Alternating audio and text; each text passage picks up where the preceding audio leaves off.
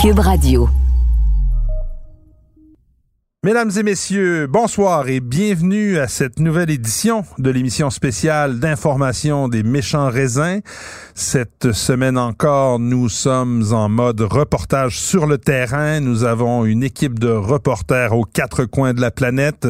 Après avoir exploré la Bourgogne la semaine dernière avec Patrick Désy. Cette semaine, on fait un grand bond de l'autre côté du globe et on va rejoindre Nadia Fournier qui se trouve en direct de la vallée d'Okanagan. Nadia, bonjour. Bonjour, monsieur.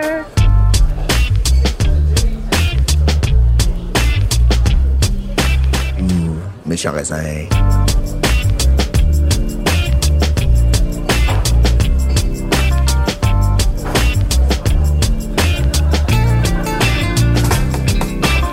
vous êtes bien sur place euh, pour nous raconter un peu euh, ce qui se passe dans cette merveilleuse région viticole canadienne. Euh, ça se passe comment jusqu'à présent, votre voyage? Ben, ça, ça se passe. Est-ce qu'on vous voit maintenant, Mathieu? Mais ça se passe super bien. ça se passe super bien. j'ai atterri, en fait, en, en, toute honnêteté, j'ai atterri il y a quelques heures seulement. je suis arrivée à Kelowna et on a fait jusqu'à présent une visite de domaine. Mathieu, j'ai pris je ne sais pas combien de photos. C'était spectaculaire pour à plein égard. Donc, dans la partie nord de la, vallée de l'Okanagan, chez O'Rourke euh, Peak Sellers. Et je ne pense pas d'avoir vu de ma vie des installations aussi gigantesques. Donc c'est un nouveau, euh, c'est un nouveau vignoble ou c'est euh, une Oui, c'est un c'est un vignoble. Le, vignoble est existant, mais le domaine, en fait, le, le, le cellier comme tel, la cave, est encore en construction. C'est immense. En fait, c'est 200, plus de 200 000 pieds carrés euh, de, de, de, de, cellier, en fait, de cave. Euh, il y a aussi un amphithéâtre pour des concerts. Ben voyons donc. Euh, et donc, c'est assez impressionnant. Et les vins aussi sont impressionnants. Excuse-moi, tu vas nous répéter le nom de l'endroit? On l'a mal saisi euh, au départ, là? Oui. Alors, c'est O'Rourke, donc O apostrophe R-O-U-R-K-E OK. E-Sellers. O'Rourke. E-Sellers. OK. Voilà. Et c'est Peak Sellers, et donc c'est tout nouveau. Euh, ils ont du Gewürztraminer. Ce matin, on a goûté, euh, ils ont quatre Riesling, euh, un, un, euh, un Gruner euh, du Pinot Gris, du Gewürztraminer en production. Euh, ils ont aussi du Gamay. Euh, délicieux gamay, du pinot noir, du chardonnay. Euh, et qu'est-ce qui t'a et qu'est-ce qui t'a amené là? Donc tu es en, voyage de presse euh, avec d'autres journalistes ou tu es toi-même en, en, en, pèlerinage dans l'Okanagan? Qu'est-ce qui t'a amené là? Ben, en fait, je participe comme chaque année quand il n'y avait pas de pandémie depuis 2012 je pense, au National Wine Awards of Canada, qui est une compétition, euh, une compétition de vins canadiens. Cette année, peut-être justement grâce à la pandémie, je ne sais pas si c'est l'export ou l'export qui l'exportation qui a baissé, mais on a plus de vins que jamais. On brise des records d'échantillons de, de, vins qui ont été soumis. Donc, je pense qu'on va frôler les 2000 échantillons à déguster en cinq jours. donc, euh, des vins de, de, partout au Canada, même du Québec, là? Oui, oui, il y aura des vins du Québec, de l'Ontario, euh, du BC, dans le, de la Colombie-Britannique, mais aussi euh, des vins de la Nouvelle-Écosse. Donc, euh, certains vins de fruits aussi de la Saskatchewan. On a vraiment beaucoup de beaucoup de, de, de, vins au menu.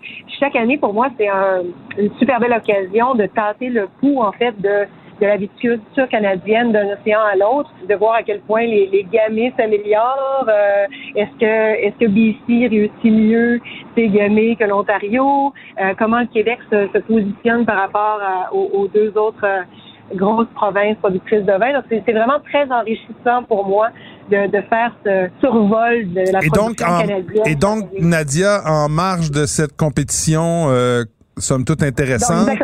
Vous avez des visites. Vendredi. OK, parfait. La compétition commence vendredi et, euh, et les visites, en fait, je suis arrivée quelques jours à l'avance et, et, à l'initiative de euh, VQA euh, British Columbia, on fait une tournée des, euh, des vignobles avec, euh, on est 6, 7, 7, 8 personnes dans un autobus en ce moment.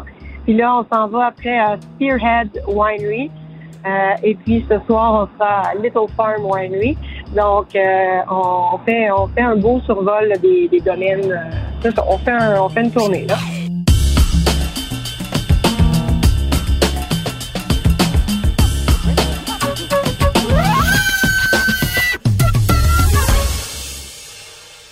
Tu y vas chaque année depuis 2012, tu es quand même à même de constater un peu l'évolution. Tu tantôt tu disais les gamets de l'Ontario versus les gamets de la Colombie-Britannique. Les vins de la Colombie-Britannique, on les connaît, on, connaît quelques gros noms au Québec. Bon, il y a Ozoyus, La Rose qui est très présent, il y a, quel, il euh, euh, Mission Hill, certains grands vignobles qui, produisent beaucoup et qui exportent vers le Québec. Est-ce que il y a des découvertes que tu as fait récemment cette semaine sur des vins qu'on risque de, voir arriver à la SAQ? Y a-tu des une tendance en Colombie-Britannique qu'on devrait surveiller de près? Ben, en fait, il y a plusieurs domaines que je suis depuis quelques années qui, euh, qui sont de très belle qualité. Euh, la plupart, euh, la plupart qu'on n'a pas malheureusement au Québec. je pense à un domaine qui, devrait être au Québec mais qui ne l'est pas, c'est Meyer, M-E-Y-E-R. Mais quand même, de façon générale, on a, je pense qu'on est assez choyé. On n'a pas toujours les vins disponibles, mais on a quand même plusieurs domaines de belle qualité. Euh, je pense à l'ISAQ, à euh, le vieux pain, à Tentalus, qu'on voit pas de façon aussi régulière que d'autres comme Mission Hill et, et, et La mais qui sont euh, en approvisionnement par l'eau à l'occasion. on a eu aussi Oro, je pense, Oropino dans Canine qui était vraiment très bien. Donc, on a, on a certains vins qui arrivent sur, une base ponctuelle, mais oui, je pense que je pense que les acheteurs de la SAQ devrait, j'espère, dans les prochaines années, mieux collaborer avec les domaines viticoles de Colombie-Britannique parce que je dis mieux collaborer, c'est pas juste la faute des acheteurs de la SAQ, c'est aussi une volonté des, euh, des domaines de vendre euh, à un monopole plutôt que de vendre toute leur production au domaine même parce que des fois, c'est juste une question économique. Hein. Ben oui, ben oui. Mais dis-moi, tu sais, on, on, pense à la vallée de l'Okanagan comme une région euh, quasi désertique. Euh, puis en plus, disons, disons-le, cet été, ça a été presque épeurant. Ce qu'on, les, les, les, ben, nouvelles qu'on voyait, là, euh, les, les, chaleurs qui, qui atteignaient des presque 50 degrés, 40, euh, entre 40 et 50 degrés là-bas. Comment la, la, la, la production du millésime 2021 va être affectée par cette chaleur-là? Ben écoute, j'ai posé la question déjà au, au domaine qu'on vient de visiter. Je vais être curieuse toute la semaine de de tenter le coup un peu de ce qui se passe ici, mais l'année 2021 était exceptionnelle à, plein d'égards. C'était, dans, dans, le secteur de, de Kelowna, au nord de Kelowna, euh, la température au sol est montée à 46 degrés Celsius. Ah. Donc, on est dans la partie nord de la vallée. Il faut juste imaginer euh, la partie euh, la partie de Soyuz qui est vraiment désertique, qui est encore de, de loin beaucoup plus aride que la partie nord, euh, où il y a des serpents en sonnette. Euh, j'ai hâte de voir. Je vais être là la dernière journée, je pense, cette semaine. Donc, euh, je pourrais poser la question, mais je, je, devine que la vigne a dû souffrir. Heureusement, la plupart des domaines ici irriguent. Comme, donc, comme il y a de l'irrigation, la vigne n'a pas souffert de stress hydrique. Mais donc, tu es allé voir dans les vignobles. Tu es allé voir dans les vignobles, c'est vraiment des raisins qui sont là, c'est pas des raisins secs? Euh, ben, il y a beaucoup de raisins. Que, la plupart des raisins ont déjà été récoltés. Je te ah oui, les vendanges sont passées, OK. Ben, ce que j'ai vu jusqu'à maintenant, comme je dis, je suis arrivée aujourd'hui, donc j'ai pas, j'ai pas ratissé très large, mais les vignobles que j'ai vus aujourd'hui avaient plus de raisins. OK. si le millésime a été très, très chaud, peut-être même les vendanges ont été devancées, euh, ce, millésime-ci, par rapport aux autres. Oui. Puis il faudra voir aussi, euh, surtout dans le secteur de Kelowna, mais il y a eu aussi des feux à Summerland. Il y en, a eu il y en a eu un peu partout, donc euh, il faudra surveiller pour 2021 si, si comme la Californie, euh, la Colombie-Britannique aura des, des, problèmes de smoke tank, le fameux goût de ouais, fumée. le goût de fumée. Mm. Ouais, c'est dommage, mais ça risque de. Ouais. Malheureusement, ça, ça, risque de devenir une constante dans les prochains millésimes. Donc. Euh, ouais, dans l'Ouest.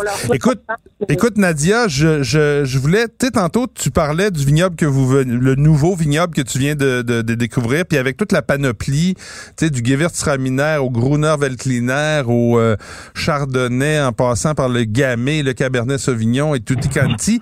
Est-ce que toi, là, parce que tu as quand même une expérience de dégustation. Ah, il n'y a pas de Cabernet.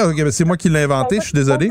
Aujourd'hui, on n'en a pas vu, on n'en a pas dégusté. D'accord. Mais je pense qu'il y a une production de Cabernet peut-être, mais dans des vignobles plus au sud. Oui, oui, sûrement. Mais ma question à toi, c'était tu sais, les, les, les, vignobles du Nouveau Monde, dont l'Okanagan fait partie, même si ça fait quelques plusieurs décennies qui sont euh, très, très... Est-ce qu'on commence à découvrir les cépages qui sont, euh, disons, les mieux adaptés ou ceux qui réussissent le mieux, à ton palais du moins, euh, pour cette région de, l'Okanagan.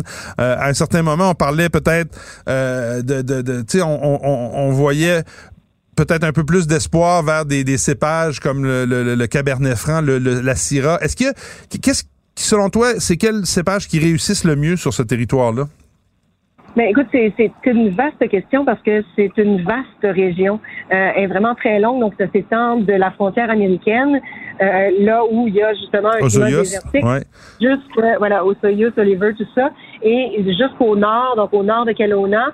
Euh, donc, dans le sud, c'est sûr que euh, le Cabernet Sauvignon réussit mieux. Il y a aussi même du Touriga national qui est planté dans le sud. Euh, donc, euh, des, cépages à maturation tardive. Il y a aussi du Tempranillo qui a été planté dans le Canada. Donc, euh, des, des cépages à maturation plus tardive comme du Malbec. on a goûté des très bons Malbec de l'Okanagan. Euh, Cabernet Sauvignon, la Syrah aussi euh, donne des très beaux résultats, même dans le sud, même dans la partie sud. Donc, des syrahs qui vont être euh, assez pulpeuses, assez gourmandes, mais avec une belle acidité naturelle, puis des tanins assez compacts. Euh, puis plus on se déplace vers le nord, donc là où il y a Mission Hill et Quails Gate et tout, euh, plus on va avoir un climat propice à euh, la culture du pinot noir, du chardonnay euh, et autres cépages blancs aromatiques comme le Gewürztraminer, comme le Riesling, comme le, le, le pinot gris et maintenant le gruyère veltliner. Il y a sept domaines apparemment qui cultivent du gruyère veltliner, un cépage autrichien, donc qui est de climat plutôt frais. Donc, selon si on se situe dans le sud ou dans le nord de la vallée, on va avoir euh, une répartition différente des cépages. Mais selon mes goûts à moi, vraiment, je dirais, mes, mes gros coups de cœur, mes, mes surprises, ça a vraiment été euh, Malbec. Je m'attendais pas à trouver quelque chose d'aussi bon, d'aussi frais. Euh, et euh, on a goûté des, très bons gamets. Moi, je pense qu'on devrait beaucoup plus planter de gamets. Ça, c'est étonnant quand même. Il y a des sols de, de, granit dans le ah nord euh, qui, pourraient donner des très bons résultats avec le gamay. Le Riesling convient vraiment bien au nord de la vallée.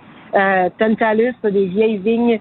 Euh, Tantalus, le, c'est le nom du domaine. Mm-hmm. Euh, une cuvée de vieilles vignes de Riesling qui est impeccable. Donc, c'est ça. Il y a, mais comme toutes les régions en développement, ça prend du temps. Évidemment, tout le monde a envie de planter euh, les cépages qui ont plus de succès commercial, comme du Cabernet Sauvignon, comme du Pinot Noir, mais qui sait peut-être que l'avenir de l'Okanagan, ce sera du Zweigelt ou... Euh, Pourquoi pas? Ou, euh, ou du Vino Mavro, hein? Ben oui. Un cépage grec. On sait pas, c'est, euh, je pense que tout est, tout est exploré. On est encore dans une région, euh, c'est ça, qui, qui se cherche un peu, malgré tout, qui ne s'est pas, pas encore complètement trouvé qui se cherche et qui est en mutation aussi parce que les changements climatiques, c'est frappent ici comme ailleurs. Donc, euh, il y a certains visionnaires qui, qui, prévoient plus à long terme et qui plantent des cépages qui sont à maturation euh, plus, plutôt tardive dans des zones plus nord, en sachant que maintenant, ils vont peut-être pas réussir à, à, amener les raisins à pleine maturité chaque millésime, mais que à, long terme, euh, ben, ils vont avoir quel bon choix.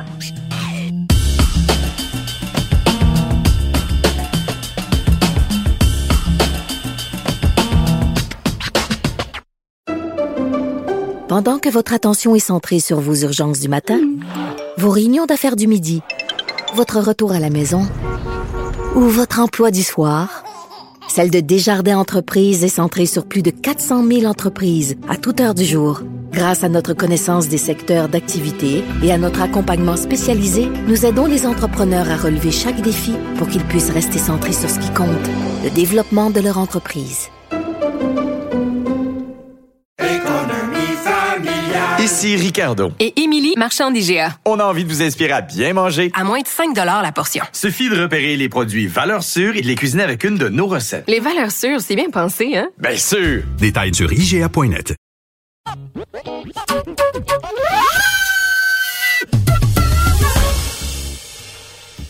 Hey, dis, donc, euh, Nadia, tu, tu vas donc, là, tu commences, ce qu'on comprend, c'est que tu commences à tourner des vignobles. À partir de vendredi, vous avez cette compétition. Toi, est-ce que tu es juge pendant la, compétition? Oui, moi, je suis là pendant toute la compétition. Je, juge. Euh, je juge pendant cinq jours. Donc, on, dans le fond, on fait le processus d'entonnoir. Au début, dans, dans, les premiers jours, on déguste, chaque table déguste des vins différents. On est quatre par table. Et puis, à la fin, euh, dans les deux dernières journées, là, on passe en revue, on, diminue dans l'entonnoir, puis on déguste les vins qui ont été les mieux notés pour décerner les médailles d'argent, d'or et de platine. Et tout ça se fait à l'aveugle. Vous savez pas les vins que vous dégustez, là? On ne sait pas les vins qu'on déguste. Par contre, on sait par cépage. Donc, c'est regroupé par cépage. Euh, la plupart du temps, ils essaient de nous mettre ça, les chardonnays de, de BC avec les chardonnays de BC et les chardonnays de de, Niagara avec des chardonnays de Niagara, mais c'est pas toujours le cas.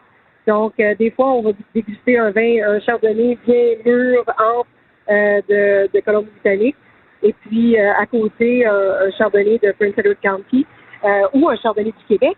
Donc, donc c'est vraiment, c'est hyper excitant comme, comme processus. Puis, c'est toujours très collégial. Donc, on va déguster, chacun déguste à l'aveugle, chacun prend ses notes.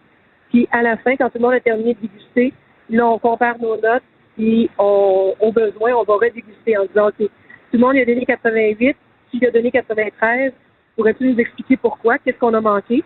Puis des fois, on va rajuster la note à la hausse, des fois à la baisse, mais il y a toujours un consensus à la fin. Donc, c'est un très bel exercice à la fois d'humilité et d'apprentissage. Ouais, est-ce que tu es en train de nous dire quand même, parce que je je, je veux pas euh, faire mon méchant raisin, mais tu sais, des fois, sur des bouteilles, on voit des, des, étiquettes ou des, des petits collants euh, de médailles d'or gagnées. On a l'impression parfois que c'est des médailles qui s'achètent parce que euh, il y a toujours le même type de bouteilles qui ont le, même trio de, de, médailles.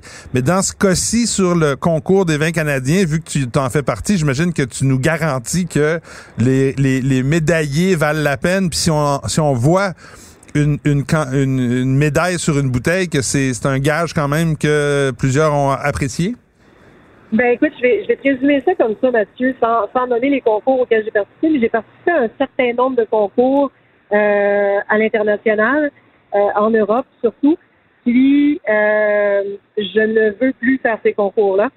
Euh, parce que trop souvent, j'ai j'ai trouvé qu'il y avait du laxisme dans le traitement de nos notes, euh, que qu'il n'y avait pas assez de transparence dans ce qu'on a dégusté et que c'était trop facile après de dire ah ben soudainement il y a un meilleur sponsor donc il va avoir une meilleure note.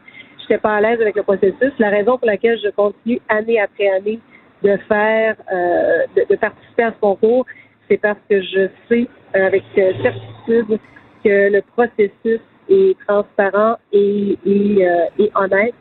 Puis, euh, puis à chaque fois, je, je, je repars de là avec mes notes. Je sais quel vin j'ai dégusté, dans quel millésime, euh, dans quel ordre. Donc, donc voilà. S'il y a une médaille au National Wine Awards of Canada, la plupart du temps, comme moi, j'achèterais le vin. Bon, ben c'est bien de te l'entendre dire parce que moi aussi, je peux te dire que j'ai déjà été juge dans des concours en, en, Europe, puis parfois tu te demandais vraiment dans quelle galère euh, t'es embarqué parce que c'est un peu euh, un peu tout et n'importe quoi en même temps.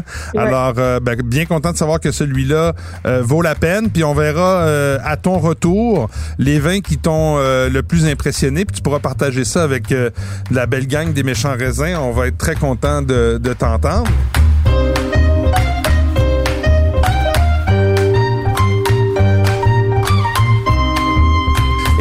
Nadia, te donne l'occasion. Tu, peux dire non, tu peux dire oui, mais est-ce que tu as une suggestion de vin pour, euh, pour nous?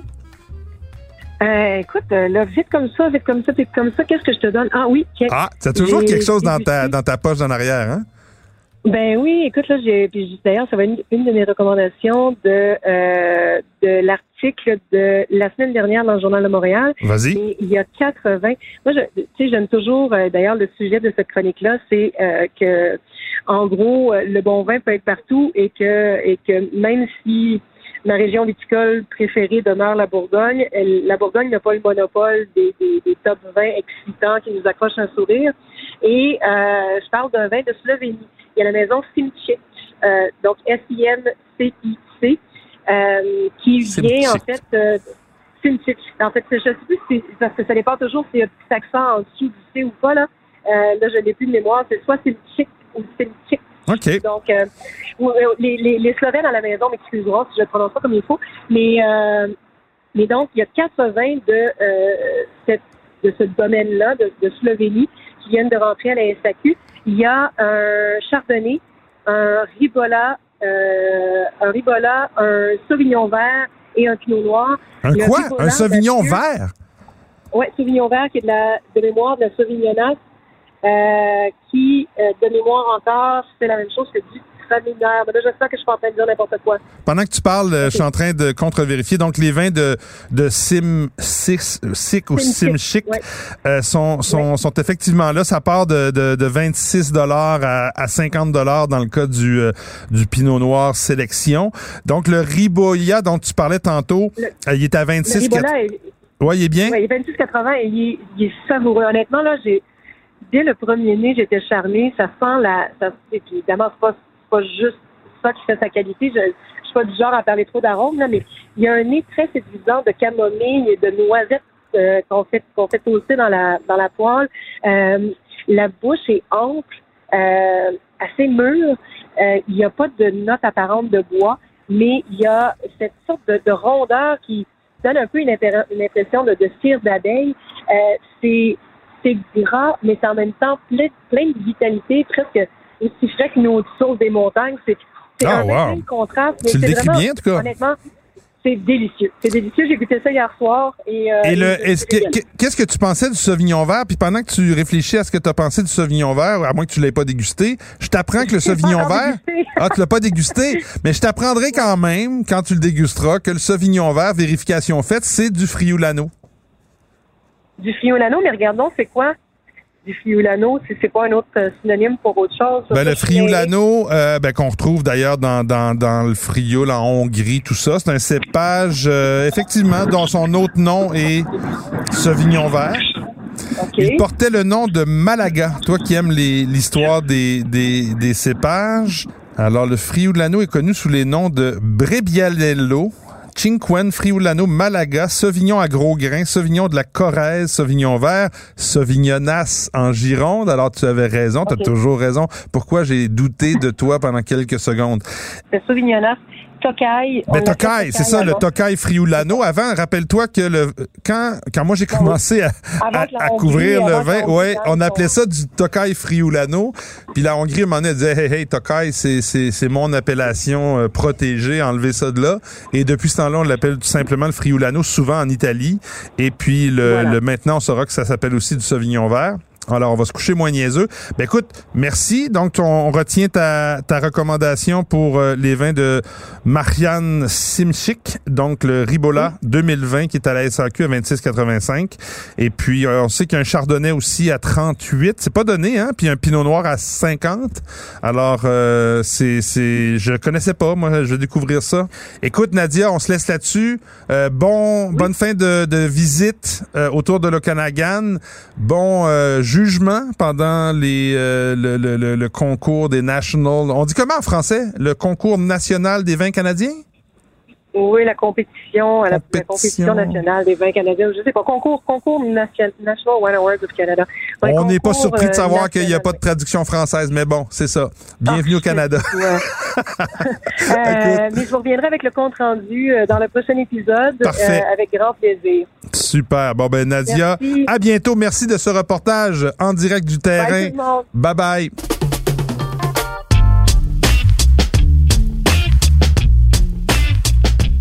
Et pendant qu'on revient en studio, moi je vais euh, poursuivre avec euh, et terminer cette, euh, cet épisode spécial avec deux petites suggestions de vin aussi euh, pour vous. D'abord, euh, euh, une suggestion, euh, je pense qu'on a déjà fait l'an dernier, mais bon, c'est le millésime 2020 euh, qui est arrivé sur les tablettes un peu partout à la SAQ. On le retrouve presque dans toutes les succursales. Le Parajes de la Valle Monastrel de Jumilla, donc en, Espagne.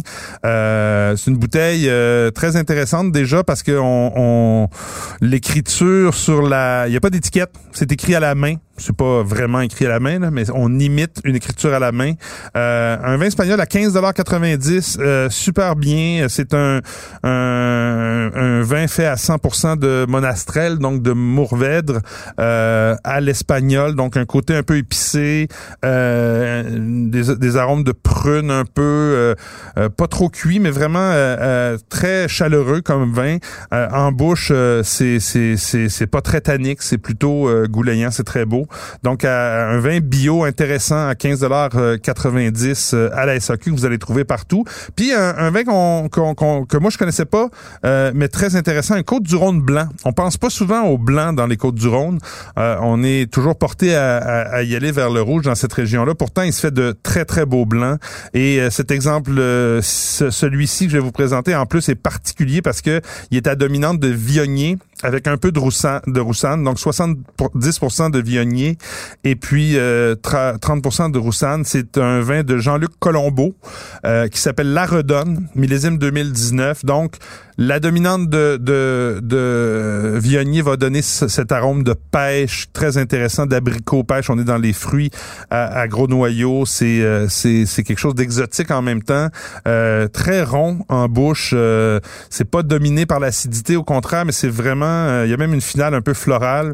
Euh, super intéressant comme vin à 25,80 C'est un vin de gastronomie. Je le servirais facilement avec euh, un poisson avec euh, de la mangue et de la coriandre, quelque chose d'un petit peu exotique. Là, vous servez ça avec euh, avec ce genre de préparation là, puis vous allez être vous régaler.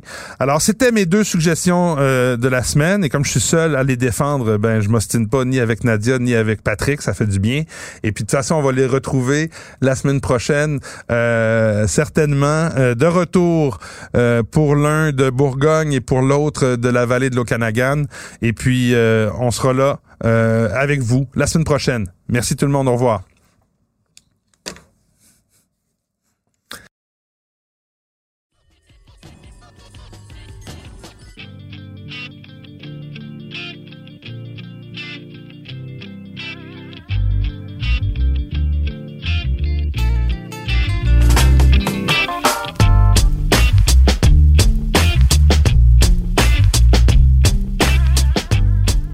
Balado des méchants raisins vous est servi par Mathieu Turbide, Nadia Fournier et Patrick Daisy.